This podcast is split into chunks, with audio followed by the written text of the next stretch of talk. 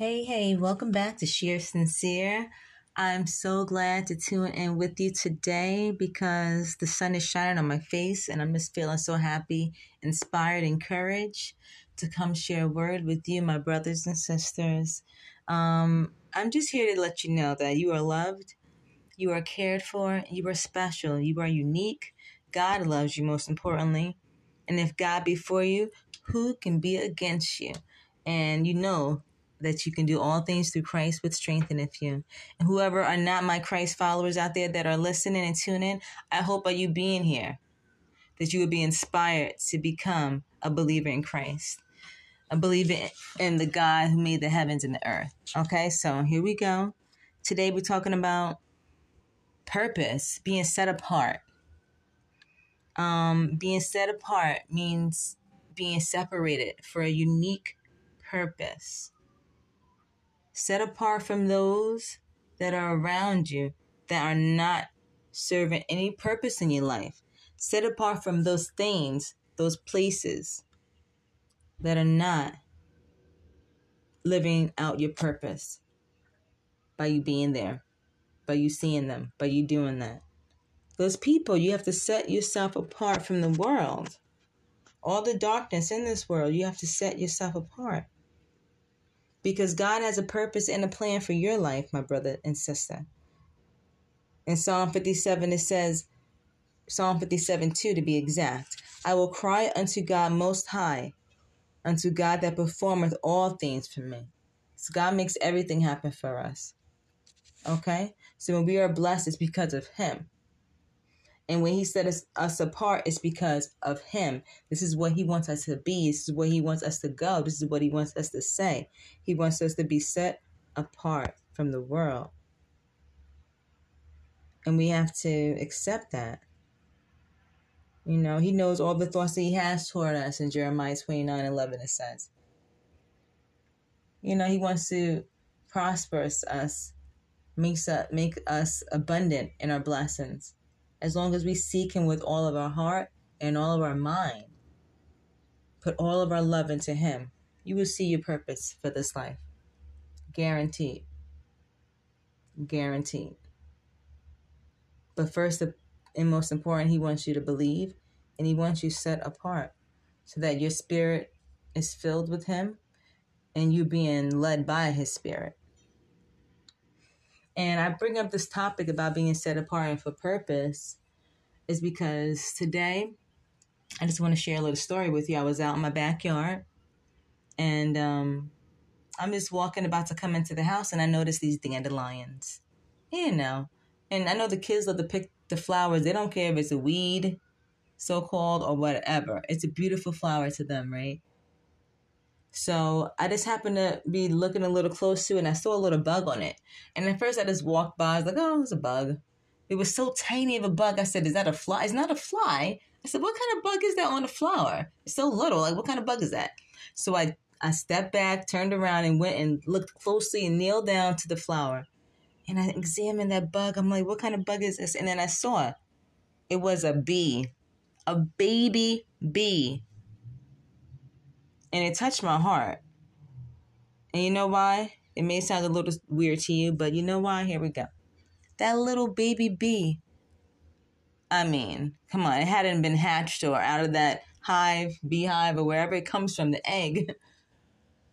It hadn't been out of that for so much time, but let alone it knew its purpose it was like, you know, and its mine probably, I got to go do my purpose.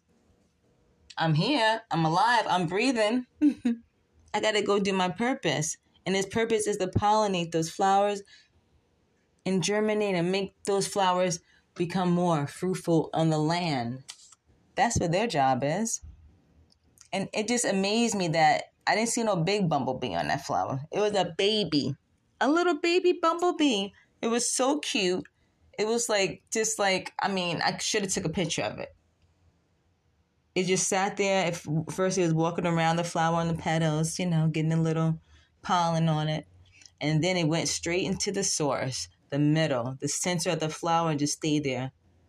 And I was like, that's getting all those nutrients, getting all that nectar, all that power in that flower, you know? And it just made me so amazed about how God created everything. How he created everything down to the grass, the blades of grass, okay?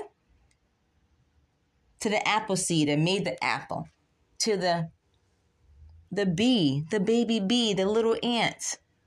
You know? But summertime comes around, those ants know their purpose. They going out there. You start seeing them all over the place. They going out there getting ready to gather their food for the winter. They got a job to do. They got a purpose. They're gonna go colonize and make their little houses, right? And store up their food so they when they know it's time to be in shelter, they are prepared. So they know their purpose. Right? And I know those bears coming out of hibernation, you know, they coming out for their purpose too, to get those fish and get these fish. We don't want overpopulation of anything as far as that's can damage to the earth. And if there's too many fish in the sea, I mean, God always provides enough for us and enough for the animal, the beast on the land.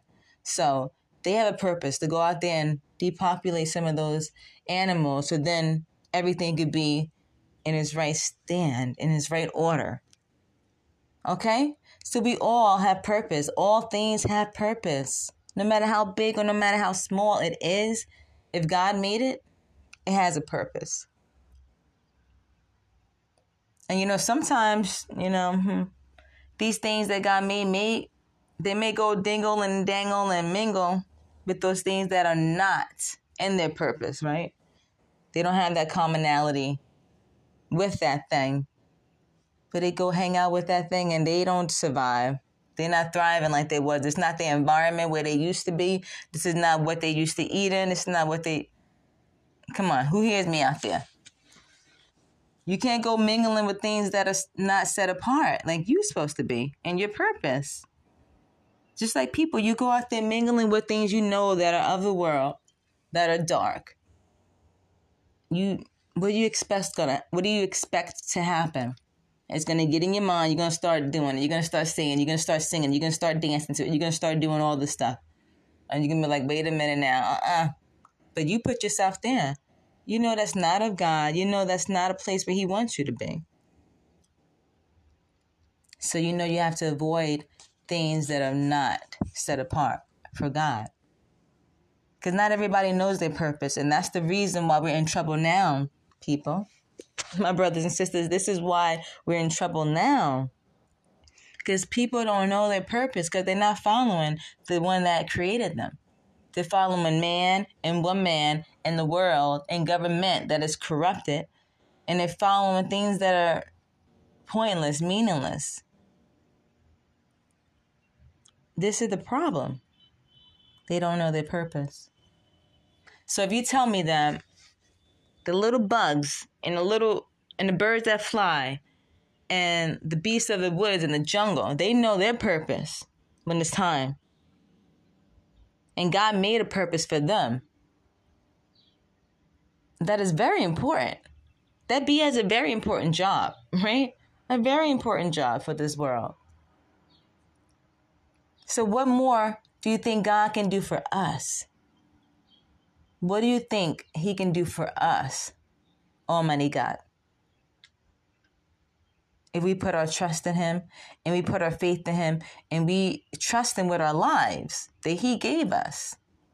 Like, God, I know what you want from me is great. I trust you. I give my life to you today and always lead me and guide me.